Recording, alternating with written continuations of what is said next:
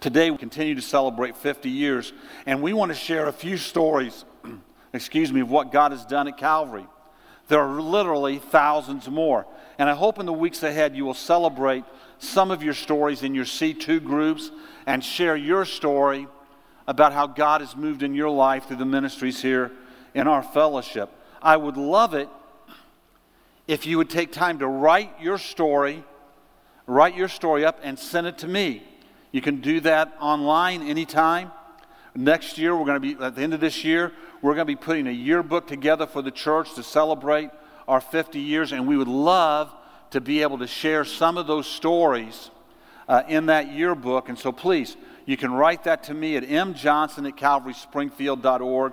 I hope you'll take time to do that and, and be, a, be a part of uh, the celebration of what God's done for us. But today, we want you to hear just a few of the things that God has done in people's lives. I want you to welcome today uh, Quentin Winder as he comes to share with us. Quentin?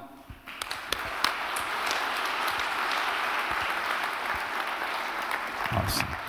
What a privilege it is to be here to share my story. Um, I want to take you guys on a journey of where I've come from and what is God currently doing in my life now. Uh, far as I can remember, eight, eight years old is where my life started to, you know, I started to take, you know, knowing what's going on in my life, you know, like my family, my situation, certain situations that were going on.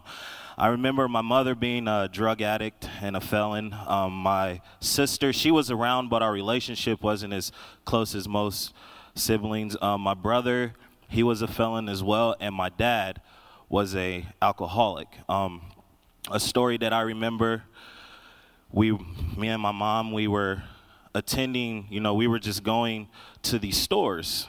We'll walk in the store, we'll walk out. We'll go to the next store, walk in the store, and walk out. And I'm wondering, I'm like, she's taking these things and, you know, we're walking out of the store. And I'm like, are you going to pay for those? And, you know, she'll just walk out. And we were on our way back home. And I remember we were a block away from our house. And two cop cars pull up. One hops out and says, ma'am, you need to come with me.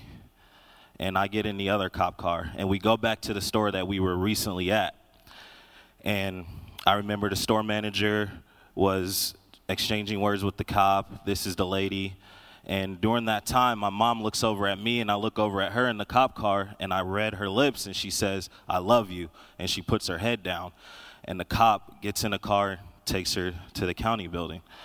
And so the other cop, dispatch is going, he turns it down, and he looks at me, and he says, So where am I taking you?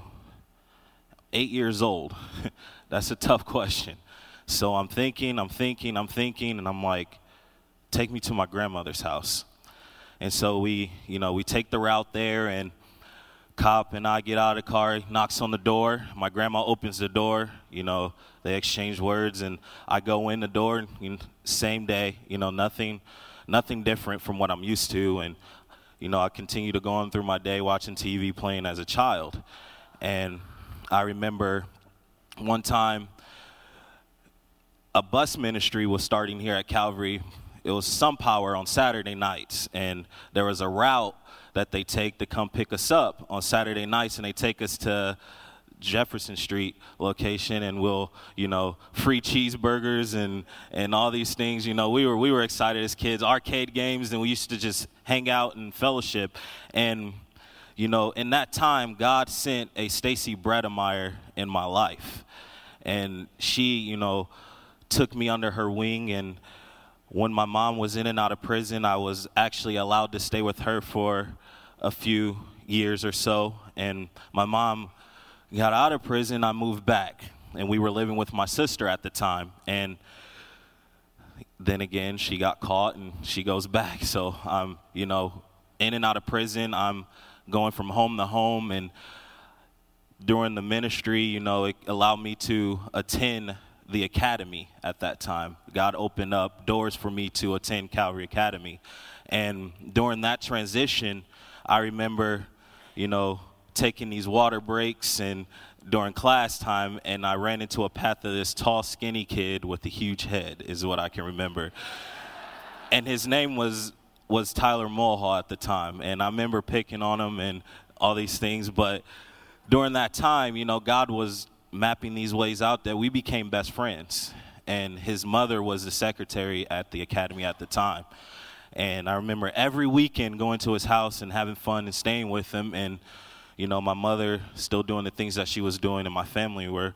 And I remember one night, my mom and I, we were at home and she left and I, you know, fall asleep. She never came back. I fall asleep on the couch. We were staying in a group home, a missions house, and the front desk lady comes, wakes me up. I'm about 12 this time, and she wakes me up. She's like, "You need to go to your room," and I'm like, "Where's my mom?" And they're like, "We don't know." And so I go down to the room, I sleep, and I get a knock on my room door, and it's Mike Mulhall, Cheryl Mulhall's husband, and he said get your stuff, you're coming with me. No questions asked because I'm used to it, obviously. And then I get in the car and we head out. The next morning, my mom calls from prison or the county building, whichever. She calls me and she says, Hey, I'm not coming back home, and you know, such and such, this how many years. And she was telling me. And I told her on that phone at that moment that I'm not moving back with her again, that I found my family and you know they love me i love them and she was like i totally accept that i am not you know equipped to raise you and i was like you know that's when we met an agreement and from there on cheryl mulhall you know god sent a cheryl mulhall into my life and she took me all the way through junior high through high school and you know i struggled i actually had to do fifth grade again because of that transition and junior high years and I struggled through high school. I struggled through junior high, but I was actually the first in my family to graduate high school at that time. Yes. Then I have some years of college. You know, I actually fell away from my faith when I graduated because I felt like I needed to do the things that my parents and sister and brother were doing and then I fell away. But like I said, God has, you know, his hand on me the entire time, and he sent a Chad Woods into my life, who was a leader in the Oasis at the time. And he discipled me. He pulled me in, took me to lunch, asked me how my life was doing, and, you know, all these lunch that we had and he was like, "Hey, have you ever thought about being a leader in Oasis?" I'm like, "Man, I can't do that. You know, I've never. I don't know if I can do that. My life isn't right." He was like, "No, I'm a disciple you, teach you, you know, get your life right with God, get you on the right track." And so during that time, you know, I started to grow as a leader. And I'm currently now, you know, in youth ministry at the Oasis. My wife and I are still leaders there. And if God didn't send him, I don't know where I would be because now during this time, I'm actually enrolled into Illinois School of Ministry to become a credentialed minister at this time. And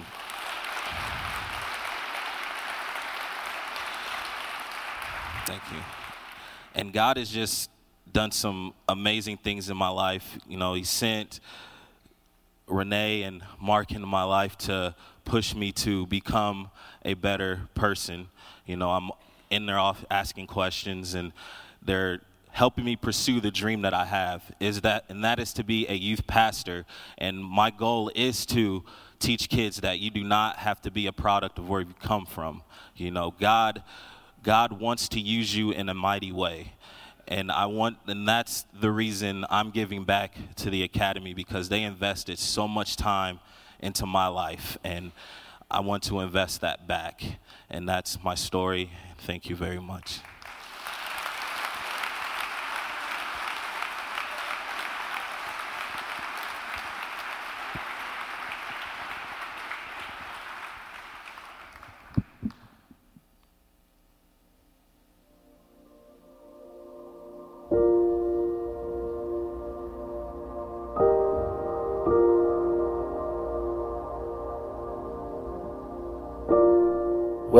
my story starts at about age 10. Uh, at that age, I became aware that I had a disability and that I was uh, destined to be uh, different than most other children. Inability to communicate fluently uh, and its shame was soon to become my prison. Uh, my week was simply surviving Uh, school was just trying to survive through the week, trying to avoid every situation that would expose my uh, disability both to others and the overwhelming shame it brought unto me. As I grew up, as I went through junior high, my anxiety turned to hatred. I actually began to hate myself, and even more so, I hated God for making me this way, the way that I was. Um, it may sound sort of funny, but I always had faith. I found areas in life to uh, kind of foster this empty hope. Uh, as I, you know, so as I began to go through uh, junior high, I said things are going to get better when I get to high school. Things will get better when I learn how to drive. And then when I started driving, then what was my next hope? And it was graduating out of high school. Finally, at age 19 and uh, looking for my next glimpse of hope, uh, my search just returned emptiness. Uh, that was a very tough time in my life. That emptiness turned to just uh, wanting to uh, give up. Uh, and then that turned to just uh, wanting to end my life. And um, there's a point where you step over that line of emptiness and you begin to release yourself to the path of suicide. I was there. At that exact same point, I heard a voice voice that says, Have hope. Your hope can be found in the Bible. And uh, I went home, began to search through the house for a Bible. The amazing thing was, I had not been in church since I was nine years old when a friend had brought me to church. I mean, a song that I had learned as a young kid was resounding through my head Jesus loves me, this I know, for the Bible tells me so. It became my song. I remember that song from age nine. This started a a series of events that revealed God's plan for my life. Countless stories. What happened was my hatred of myself and God is now truly transformed to the point that I can sincerely say I would not change a single day of my life from age 9 to 19 and anything in the future. God is so real to me and my family. I only wish others could find this same experience. My challenges have truly become my gifts opportunities to minister. My gifts that were so denied to me during my childhood, God has in so many ways given back those experiences and so much more. Opportunities I was later able to experience with and through my family, and even more opportunities and blessings as I reached out in faith and ministry within our community. The story of how God touched me and everything was so uniquely tied to athletics and as we began to look at God's purpose, we did 13 years of bus ministry work and was not able to continue on being able to reach kids by going out to the park and asking them if they'd like to come to church. Uh, such a change in our society these days. But we had a calling to minister to youth. The pain that I had as a child, I could feel through children. I knew exactly what they were going through. I knew exactly how to minister to those needs. And God so much prepared us athletically through this to give us the next form of ministry, which was through athletics. Families are so involved with athletics and activities these days, and God has given us a form for ministry. Sports became our avenue for being able to touch this uh, community. We've always ministered through the years of the Hitting Center. We've been doing the Hitting Center for almost 25 plus years now, and uh, it was a harvest field for us for ministry. And uh, about 10 plus years ago, we decided to become part of Calvary because I believe in the ministry of Calvary, the purpose and the vision of Calvary to reach this community for Christ. And the Hitting Center is where a lot of uh, where a lot of families are at activity-wise, and it really provides us a forum to be able to touch touch young lives, touch families for Christ through athletics. It has really become our life. It's become our harvest field, our ministry. On any given week, there's a, a thousand people can come through these doors. We believe in, the, in the concept of relationships. Every half hour, we can have a lesson with an individual, and that's building esteem in, into that young person's life, not just athletic abilities, but building character, building esteem. We've been as high as 4,000 lessons in one single year. 4,000 individual opportunities to, to be able to touch and impact a young life. This is the harvest field. This is our community. This is the opportunity to be able to reach our community through Christ, right where people live. God has so uniquely placed us through the journey of my life, through the journey of moving from bus ministry into relationship. He has so uniquely prepared us to be able to touch this community through Christ. And we thank Calvary Church, we thank the Johnson family for the vision that they have to believe in us and to believe in the calling for this community to reach out. I leave you with this. You cannot outgive God. Every time I have un- unconditionally given to him or served him faithfully through ministries, he has rewarded me tenfold. I know whenever I may be at a point of despair, he will be there for me, either revealing himself through his word, through family, through relationships, or even speaking to me the same way he did that miraculous day back in 1979. I will tell you this, I know he loves me. I know he's there. I know he speaks. I am changed forever, never to be the same.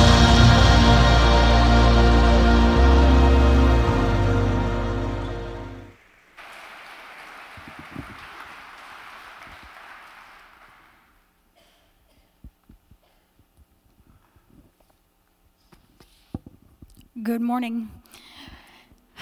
What an incredible thing to celebrate 50 years with you in the ministries of Calvary Church. I, my name is Tina Casper. I'm, an, I'm on staff here at Calvary, and it's my honor to share with you my story.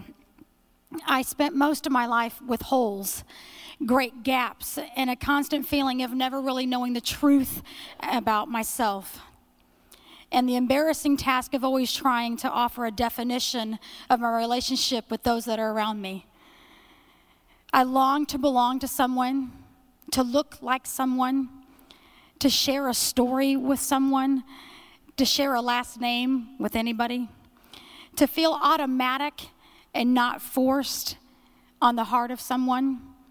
The story of me is the pieces I've put together through years of interrogation and searching for truth. Within a year of being born, I was placed in the foster care system in New Jersey. Uh, foster care, a foster child, that was my definition, and sometimes I struggle with it still being who I think of myself. I've had to reconcile that term in my heart and my mind that I come with a definition, an explanation. By the time I was 15 years old, I was in 13 foster homes. I was unwanted. That's what I had convinced myself. At the very least, I was difficult to love.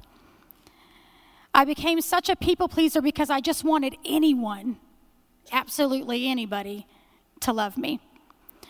During those 15 years, the Department of Children and Family Services would allow my birth mother to check a couple things off a list demonstrating a minimum expectation of responsibility and grant her custody of me and my brother.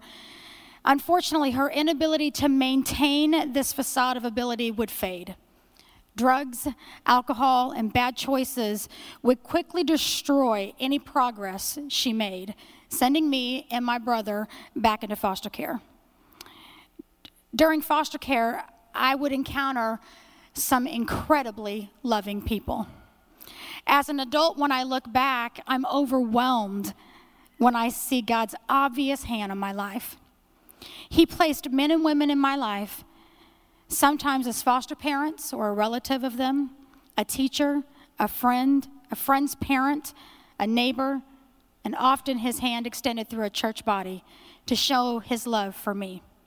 I know that as an adult now. I had a hard time seeing that as a child. It was also during this time that I would experience the painful, familiar theme of rejection. Not all foster parents had the right motivation. That's a sad truth, but it is true. I am thankful for those that, cho- that, that made the choice to fill a hole in my life and provide a place for me to sleep at night and the basic cares of life. But not all of those that opened their home did so with the right intent. I would encounter all different types of abuse during those years physical, sexual, mental, and emotional. Rejection is also a form of abuse. A very lasting belief that I'm just not good enough, that I cannot be loved. I cried myself to sleep many nights with such an ache to be wanted. At the age of 11, I was granted what every foster child puts on their Christmas list I was going to be adopted. DCFS had finally terminated the rights of my mother, my birth mother, and I was then available for adoption. At the time, my picture and a brief bio of my, of my life up to that point was placed in a very large book. I always tease it's like a Sears catalog at the time. And you could you could there was tabs on the side of the book and you could look as a foster parent that was or as an as an adult a parent that was looking to adopt a child you could flip and you could choose white female 11 year old girl. Well i guess girl and female is the same thing. Okay.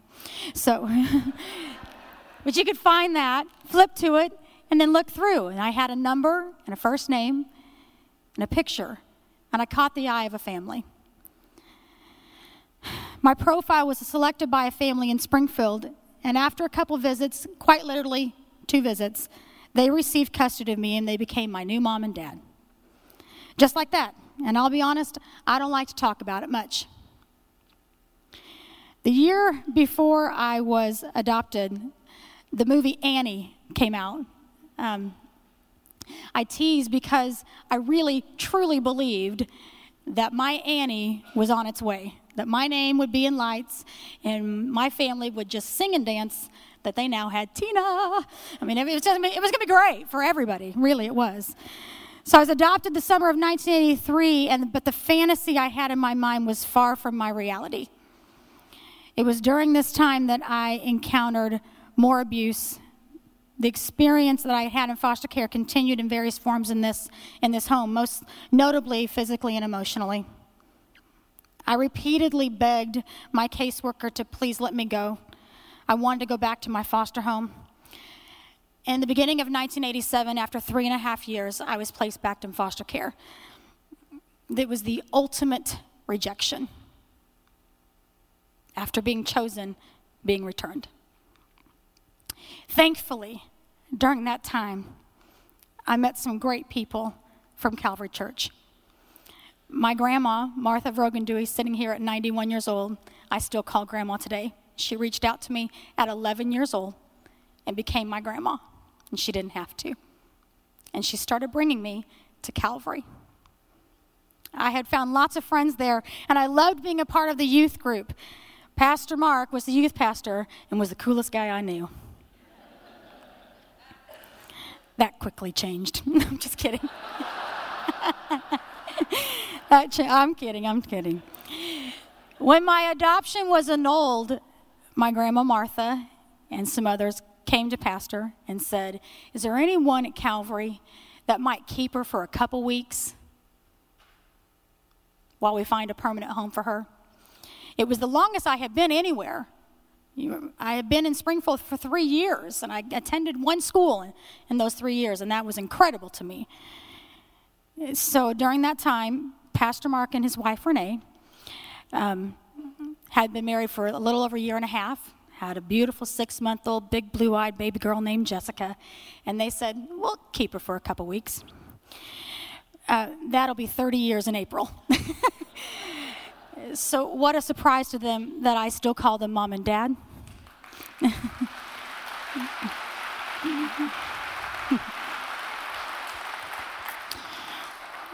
and I've had the great joy to join them in the ministry that God called them to. God often uses the church as his hand extended to me. Throughout the years, it's been multiple different churches. He's still in the business of doing that today, and at Calvary Church and around the world. Calvary Church, hear me, Calvary Church became my family before the Johnsons did. So many faces have known me since I was an 11 year old broken child. Many of you knew me before they did, and I am so internally grateful. I am part of God's family, and that reality and that truth created an unexplainable joy and laughter in me. God has filled my life with people that choose to love me when I've been unlovable. Out of the pain of my life, God created an immediate and complete compassion for anyone that has felt the sting of rejection. For those that have experienced that, and for those that have felt unloved and unwanted, for those that felt discarded, abused, and abandoned by those that were called and supposed to love them. I feel that. I know that. I pray my story connects others to the heart of God, but I also pray that it encourages the church of God to stand up and be his hands extended, to welcome, if not for a moment, and to never miss those moments. I can't imagine what my life would be without Calvary Church. The hands and heart of this church that hugged me, supported me, prayed for me, guided me, and often spoke hard but needed words of direction to me. My heart is forever thankful for the obedience of Pastor MC and Mrs. Johnson that, sh- that showed in the calling that God placed them, they showed obedience and for the thousands in the past 50 years that have continued to serve the city of Springfield and people around the globe through the ministries of Calvary Church. And I am so forever thankful that I get to stand as one of those that ha- hold hands with many of you and serve the people of this community. I first came to Calvary Church in 1983. I was a broken and abandoned 11 year old girl. I think of that often as I now see new faces each week at Calvary and I wonder, oh, how often I think, what's their story? What brought them here? Who brought them here? And what does God have in the next 30 years for them? Four years after stepping into the doors of Jefferson Street location, God used the leadership of this church and the members of this church to meet a serious and obvious need in my life. But it is more obvious to me how God used the people of this church to show me His love, His desire for me and offered me a hope for not only my life here, but my eternity. My eternity was changed because I walked into that church and was embraced by those people. I am thankful for how this church embraces me, welcomes me, celebrates with me, has loved my husband Steve, our children Hannah and CJ and Gianna. Think of it. If not for those moments when I was 11, would my daughter Hannah be on a missions field in Thailand, giving medical missions and loving on people, and now in college and serving at a church that she's in college? Her life was changed because you chose to love me at 11. My son CJ found his place to put his feet, his place to put his feet because you love me at 11. My daughter Gianna is growing up at Calvary Academy and, we and, and being loved there and learning about love and how to share love with others because you loved me at 11. You invested in me, and I am so thankful. So I say thank you to all of you for 50 years. What a great thing to celebrate. Thank you very much.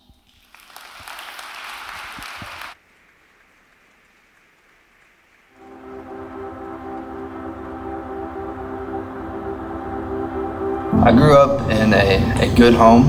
Um, my family took us to church just about every single Sunday. And then uh, we had a run in with the pastor when I was in sixth grade. My family stopped going to church. We became you know, attenders of church on Christmas and Easter, and that's about it. As I was going through high school, uh, baseball was just my thing. And really, baseball became my identity um, throughout my junior high years when I played competitive baseball and throughout high school, I would play baseball nonstop. I would play summer ball competitive, travel across the country in high school. I would play high school ball during the spring. I would play fall baseball with the Wood Bat League around town, and then I would train every single week, every single day in the winter. Baseball was just my God, really as I was moving forward in my, my high school career of baseball, I began looking at colleges. I was talking to recruiters. As offers didn't come in, I started looking elsewhere. My friend actually said, Hey, I'm going to Bradley University in Peoria. You should come up to school with me. And I applied there, got a great academic scholarship, and decided, you know what, why not? I decided I was going to try out for the baseball team. Got there, about 30 or so kids tried out, and as I was trying out, I just I had a not so great tryout, and uh, I got cut from the team. I remember at that point thinking, wow, uh, the thing that I lived for the most has now been taken from me, and that was a tough moment for me. uh, I remember, you know, starting to get into the drinking and partying scene, which I stayed away from so much in high school because of this baseball that had kept me from it. I decided that I was going to join a fraternity and I decided I was going to start finding fulfillment and satisfaction in areas that were completely immoral and unhealthy. It came to be on October 14th, 2011. I'll never forget the date. That it was Parents' Weekend, and my parents were supposed to uh, come up and visit me. They had not visited me at college yet. They did not help me move in. And I was still a little upset from that. Come to find out that my parents aren't coming this weekend, and uh, there, was a big party that was going to happen, and I decided that I was just going to drink and drink and drink. I really started to get scared that I was going to lose my life from alcohol poisoning. I kept telling my friend, look, we need to go to the hospital. We need to go to the hospital. I, I'm really sick. So I did what, what only I knew how to do. Uh, I began praying the Lord's Prayer, uh, something that I remember learning growing up in church. And I said it not once, not twice. I said it probably four or five times before my friend finally said, You're scaring me, stop. So I stopped. And I remember I had a moment of clarity in that moment. And, and God spoke to me, and I don't know if it was a, in an audible voice or if it was something on my heart, but He spoke to me in my drunkenness and said, Jacob, I'm going to take you higher than any drug or alcohol. Woke up the next afternoon, went back to my dorm room, was by myself in my dorm room. I began to cry. I began to cry out to God and ask Him for His forgiveness. And right then and there, I gave my heart to Him. I surrendered my life to Jesus. And that was really the pivotal moment of my life where, where everything began to change. And after I got filled with the Holy Spirit, um, God started teaching me how to develop my spiritual gifts. I started attending a spirit filled church, Peoria and it was at that point that I realized that Bradley was no longer going to be the place I was going to be in the future for, for school. And it was, it was a really difficult decision for me to make to drop out of Bradley. Um, I was doing fine in school, but God really just tugged on my heart that I was to go into ministry and ultimately one day be a missionary. I was talking to my mom about everything that God was doing in my life And I was like, Mom, we need to find a church here in Springfield that, that we can get plugged into. Not only a church, but a spirit filled church. And from my time being at the Hitting Center, the Hitting Center being a ministry of Calvary Church, the Hitting Center is not just a baseball and softball training facility, it's a ministry. I'm getting to know Bob and Jackie Laurent, uh, Greg and Sharon Brown. My mom and I came to the conclusion that we should try out Calvary. And I remember the first Sunday that I walked into Calvary, I, I said to myself, This is home. Now, to give you the backstory of everything that was going on, because this is probably one of the coolest parts of my testimony, there were um, uh, there was a Bible study that was meeting on Tuesday nights, every single Tuesday night, and it's, it's been going on, I believe, for the last seven or so years now.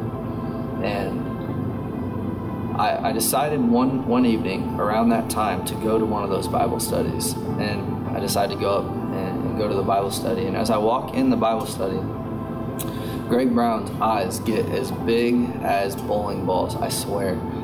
And I'm like, what is going on? Why, why is he looking at me like that? And he's like waving me in, waving me in. And I'm like, okay, this is this is kind of weird. And they're in groups of three and they're praying and they had these note cards sitting in front of them. And I was just so confused and, and Greg stopped everybody from praying and and looked at one of the guys across the room and said, This is Jacob Bradshaw. Greg grabs one of the note cards that this man across the room had and shows it to me. And he shows me a note card with my name on it. And a note card represents somebody that they're praying for. And he shows me the days that they had prayed every single week for the past three or four years, that they had been praying for me, that they had been praying for my salvation, that they had been praying that I would um, be filled with God and that I would find His plan and purpose for my life. An opportunity came up for me to intern with the youth ministry, and with that, go on a, a missions trip. It was a leap of faith for me, and God really blessed me with it. And and use that time to really grow me. And that ultimately led to uh, me becoming a junior high pastor here at Calvary. And Calvary is really where, not where I first heard my call to missions, but it's definitely where God confirmed in my heart and my wife's heart the call to missions. It's pretty cool because my wife Bree, she attended Calvary her junior and senior year, and it was during one of those missions weeks that God really spoke to her about being a missionary one day. And realistically, she didn't really ever think that was going to come to fruition. Um, and then I started staring when we first, and then when we first met, I started sharing my testimony and what my call was in life. And right then and there, she shared her heart and what God had spoken to her. And that's how uh, really our relationship began was the interest that we had for the missions field one day. We're thankful for, for everything Calvary has done for us. We're thankful for the passion that Calvary has for missions. And we're thankful that Calvary supports um, people like myself and my wife in following God's call on our life. I can't even believe that five years ago uh, I wasn't even a practicing Christian and today I can say that I've served in ministry, I've served as a youth pastor, and I am moving forward in my steps to becoming a missionary. Five years ago, I thought I would have been playing baseball at this point in my life. I thought I would have at least been in college playing ball and maybe on my road to professional ball. And I even still have people come up to me today and say, Jacob, what, where are you playing ball at? What are you doing?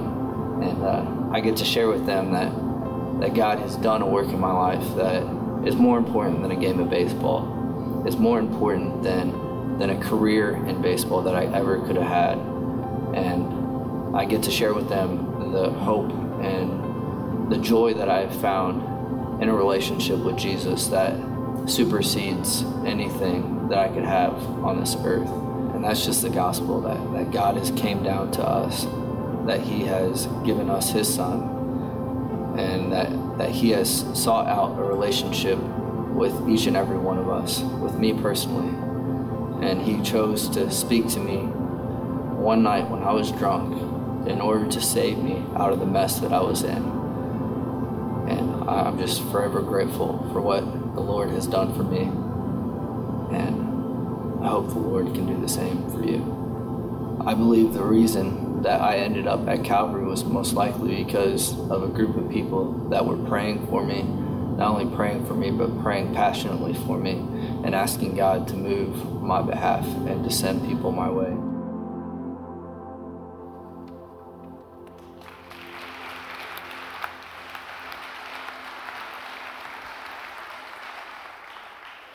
A miracle has to do with the divine intervention of God. God stepping into our life in some way that we could accomplish or do on our own. You've heard some stories of that today. How God moved the pieces on the board to begin to reveal himself in people's lives. And many of you have some of the same stories. And I would ask you today, how many of you need a miracle today? There's some of us who need that divine intervention of God today. In 2 Kings chapter 4, it tells a story. It says, One day Elisha went on to Shunem, uh, where a wealthy woman lived who urged him to eat some food. So, whenever he passed that way, he would turn in there and to eat food. And she said to her husband, Behold, now I know that this is a holy man of God who is continually passing our way. Let us make a small room on the roof with walls and put there for him a bed, a table, a chair, and a lamp, and whatever he, whenever he comes to us, he can go in there. One day he came there and he turned to the chamber, turned into the chamber and rested there, and he said to Gehazi, his servant, Call the Shunammite woman. And when he called her, she stood before him, and he said to her, he said to him, Say now to her, See, you have taken all this trouble for us. What is to be done for you? Would you have a word spoken on your behalf to the king or to the commander of the army? She answered, I dwell among my own people. and he said, What then is to be done for her?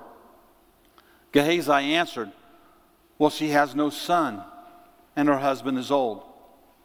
He said, Call her. And when he called her, she stood in the doorway and he said, At this season, about this time next year, you shall embrace a son. And she said, No, my Lord, O man of God, do not lie to your servant. But the woman conceived and bore a son about that time, the following spring, as Elisha has said to her. Father, we thank you for intervening in our lives. We thank you for the stories that you bring, uh, Father, into our lives, the way you touch us and minister to us. And Father, there's probably many in this room who need a miracle today. Father, we pray you'd intervene in our lives. We know there are many in our city in our community that are desperately in need of a miracle today. Your divine intervention. And we pray you'd let us be part of that story. That you would intervene in their life and use us to bring your word and to see a life change in their lives. Father, help us today. In Jesus' name we pray. Amen.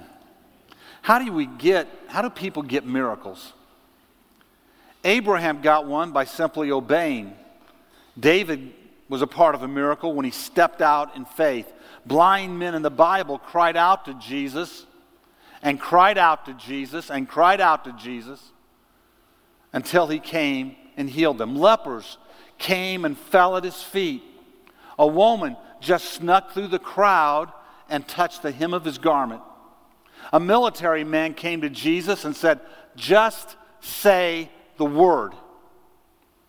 And a father came and pleaded with him to come to his home. Some just happened to be there when Jesus showed up. Being in the right place at the right, with the right heart seems to play a role in, in, in miracles. I, I find this woman's response to be unique. It is as if she had given up on the dream of having a son, just come to the conclusion that it wasn't going to happen. This conclusion, though, is interesting to note. This conclusion did not lead her to bitterness or to anger with God. She kept a heart, uh, uh, kept a, a godly heart, and moved forward faithfully. Then there comes this day when she's moving through her life, when she notices something. There's this man who keeps walking by, going from one community to another, seems to come that way from time to time, and she reaches out and says to him, Would you like something to eat? No McDonald's to go to back in those days. And she begins to take care of him. She decides to not ignore the man, but to eat, but to meet his need. After a few visits, she makes a bigger move. She discerns that this is a man of God, and she tells her husband, now think about this, guys. She tells her husband, let's build an addition on the side of the house. Let's furnish it so that whenever this guy comes by, he'll have a place to stay and to pray and to study. This will be good. We'll just take care of it. And for whatever reason, the husband said, Sounds like a plan. Let's do it.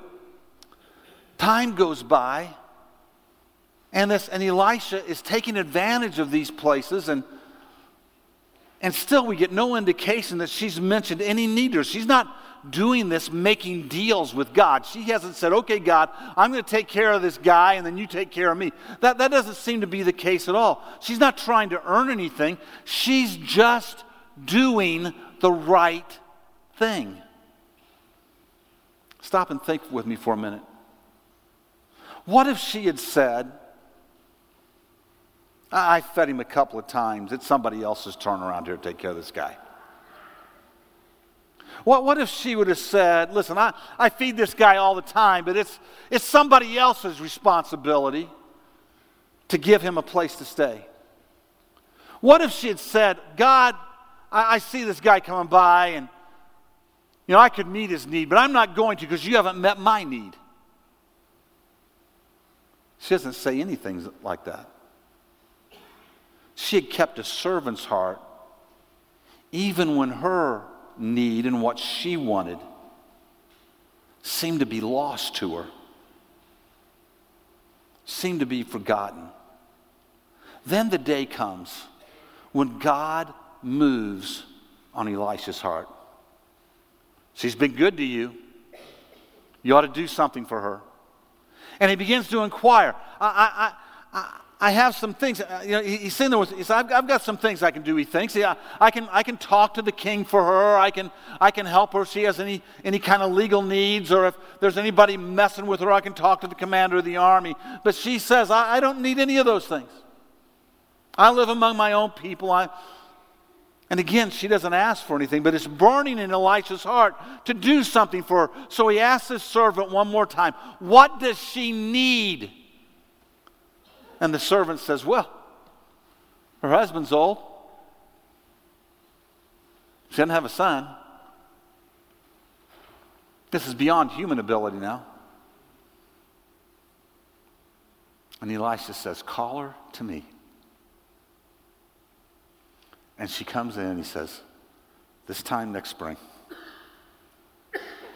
you're going to hold a son in your arms. And she's so dead to this thing. She says, Don't lie to me. Don't get my hopes up. And he goes, No, no, no. No, you've met needs. And now God's going to do something for you. Many people miss their miracle they don't cry out when they're supposed to cry out. They don't reach out when Jesus passes by. They don't come and fall at his feet in their moment of need. They didn't ask him. They don't ask him to come into their home.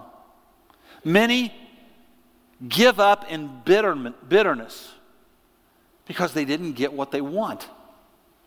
They didn't keep serving, they got angry. Some just get lazy. God intends to meet them in their ministry, but they fade away in disappointment.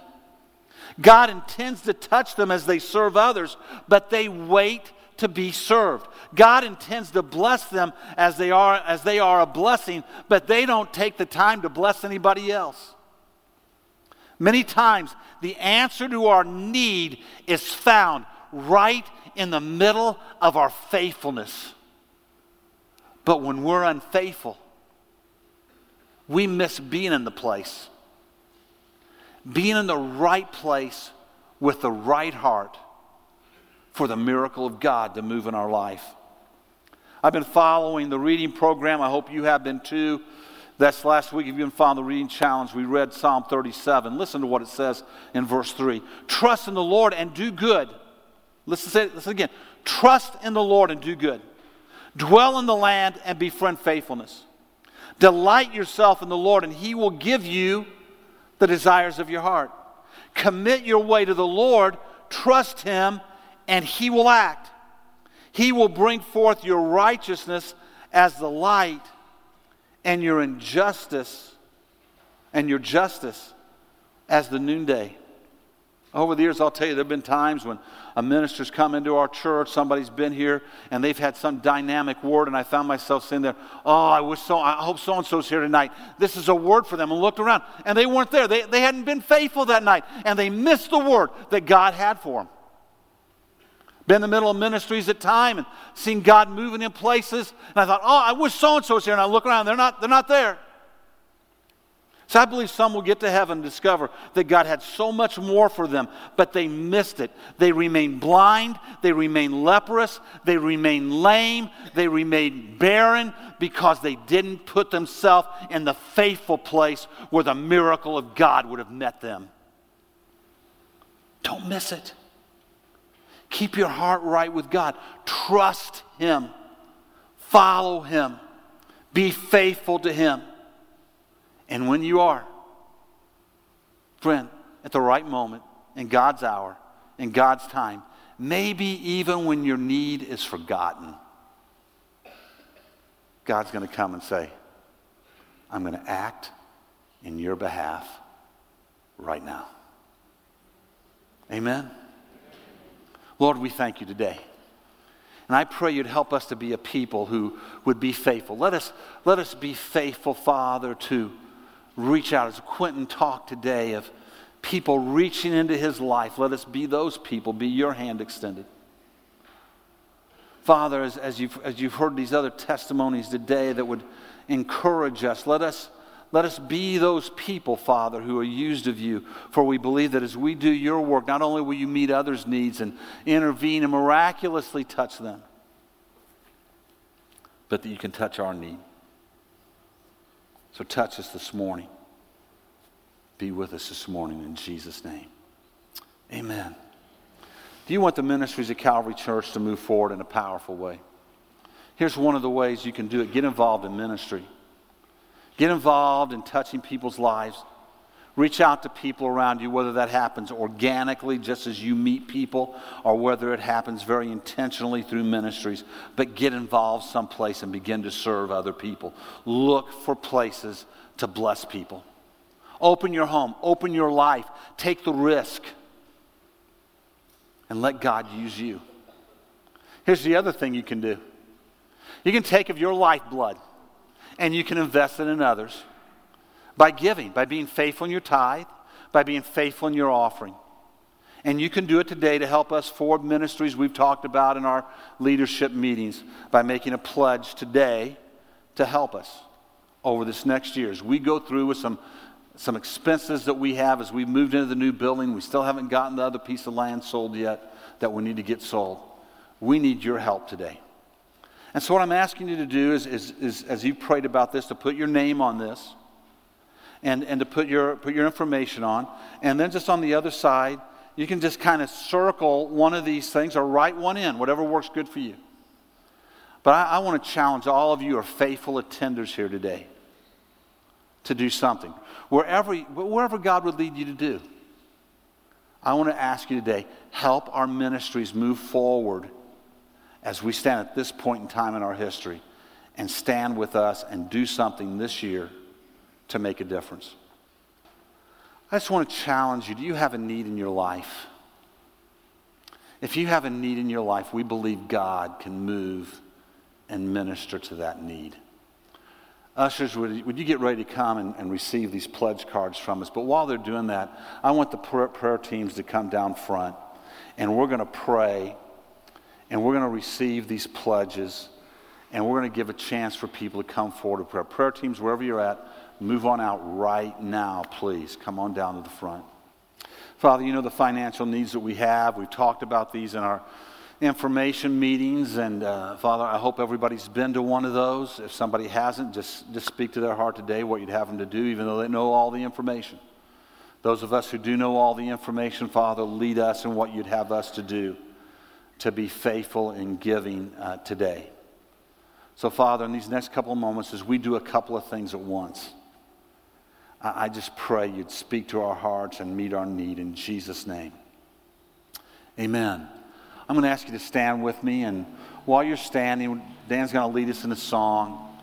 The ushers are going to come, and uh, they're going to pass the, the buckets down the aisle. Please don't leave until they get to your aisle, and uh, you can drop one of these car, your card in one of these buckets. But while they're doing that, if you have a need in your life, especially if you're in a place where you don't know that you're right, your heart's right with God. You've heard people talk about their life getting right with God. Ushers, you can go right ahead and pass these down the aisles. If you need to step out and come, come on down, whatever your need might be, and let somebody pray for you. Come right now in Jesus' name.